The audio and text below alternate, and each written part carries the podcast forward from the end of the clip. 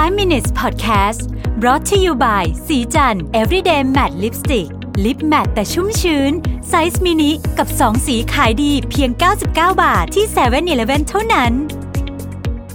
สวัสดีครับ นี่คือ 5 minutes podcast ไอเดียดีๆ ใน 5 นาที คุณอยู่กับรวิศ หาญอุตสาหะนะครับ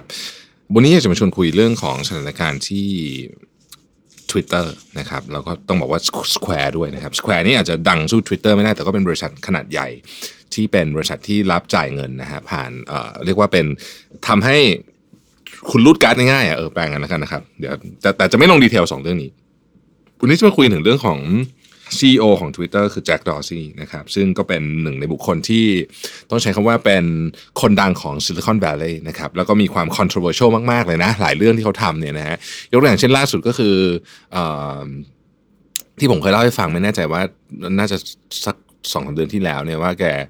เดี๋ยวนี้แกกินข้าวอาทิตย์ละห้ามือก็คือกินวันละมือนะฮะเสาร์อาทิตย์ไม่กินข้าวเลยนะฮะทำฟาสติ้งแบบโหดๆนะฮะแล้วก็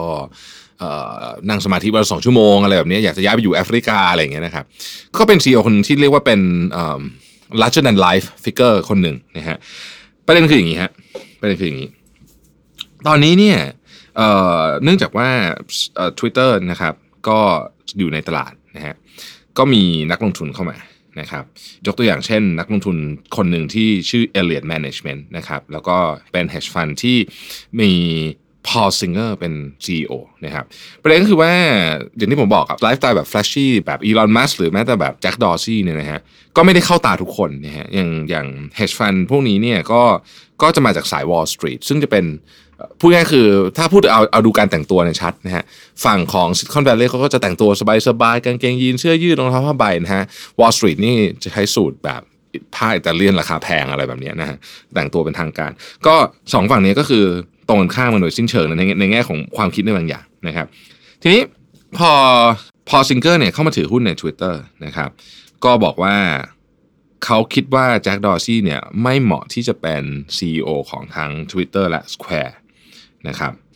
คือเขาเขาพูดคำนี้เลยฮะ บอกว่า it begins and ends with the leadership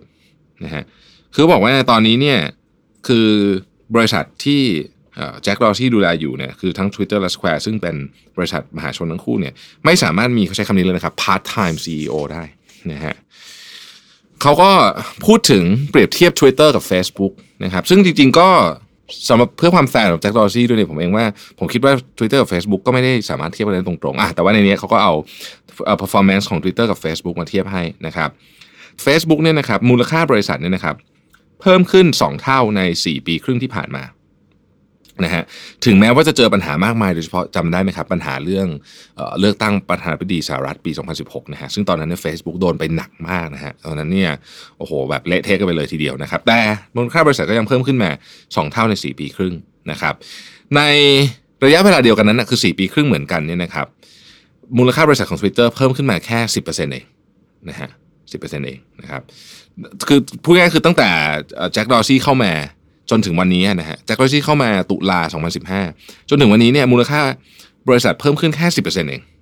นะฮะซึ่งถือว่าน้อยมากนะครับแล้วก็ตัวเลขวัดต่างๆ ยกตัวอย่างเช่น advertising revenue นะฮะในไตรมาสแรกของปี 2017 เนี่ย advertising revenue ต่อ daily active user คือสมมติคุณมี daily active user เท่าไหร่นะฮะก็ก็ก็ดูว่าคุณได้เงินเท่าไหร่ต่อ daily active user เนี่ย เพิ่มขึ้นมาของ Facebook เพิ่ม 72%นะฮะสามเท่าของ Twitter นะครับ แล้วก็ net operating margin นะฮะของ Facebook เนี่ยคือ 34%ในขณะที่ Twitter เนี่ย net operating margin เนี่ยอยู่ที่ 11%เท่านั้นนะซึ่งถือว่าสถานการณ์เนี่ยแตกต่างกันเยอะมากนะครับ ก็เลยมีความพยายามของเรียกว่าของคณะกรรมการบริษัทนะครับที่จะ แจ็คดอร์ซี่ออกจากตำแหน่ง CEO ของ Twitter นะครับอันนี้เป็นผมว่าเป็นสิ่งที่น่าสนใจนะฮะเป็นเป็นกรณีศึกษาที่น่าสนใจ คือเมื่อคุณบริษัทคุณซึ่งเริ่มต้นมาจากการเป็น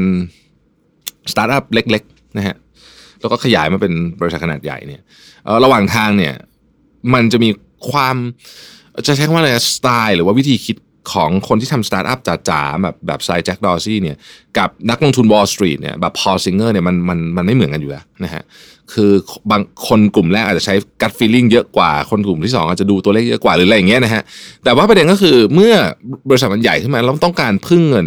จากข้างนอกนะ มันก็จะหลีกเลี่ยงการ clash กันแบบนี้ไม่ได้พูดง่ายคือเราไม่สามารถจะทำงานแบบเดิมตลอดไปได้ เพราะว่าคนอื่นที่เข้ามาเขามีวิธีการคิดที่ไม่เหมือนกันประสบการณ์ไม่เหมือนกันนะครับในกรณีของแจ็คดอซี่เนี่ยเห็นชัดเลยว่าเรื่องนี้มันมันกลายเป็นเรื่องใหญ่ระดับที่สามารถอาจจะปลดเขาออกจากตำแหน่งได้จริง ๆ แต่นี่ไม่ใช่ครั้งแรกนะครับซีอีโอที่ก่อตั้งบริษัทเทคโนโลยีจำนวนมากเนี่ยก็ถูกปลดออกจากตำแหน่งมาเยอะมากแล้ว หรือถูกกดดันให้ออกนะครับ ตั้งแต่เอาเริ่มต้นจาก เก่าสุดก็คือนู่นแหละสตีฟจ็อบนะฮะนั่นก็เป็นเรื่องโด่งดัง หรือแม้แต่ซีอของ Uber เองก็ถูกกดดันออกจากตำแหน่งนะครับก็น่าสนใจว่าเวลาบริษัทมันโตขึ้นมาเงินทุนเริ่มไหลเข้ามาเนี่ยเราจะบริหารจัดการความคาดหวังของคนอื่นที่มีพื้นเพ แตกต่างจากโดยสิ้นเชิงเนี่ยได้ยังไงบ้าง ขอบคุณที่ติดตาม 5 minutes นะครับ สวัสดีครับ 5 minutes podcast presented by สีจัน everyday matte lipstick lip matte size mini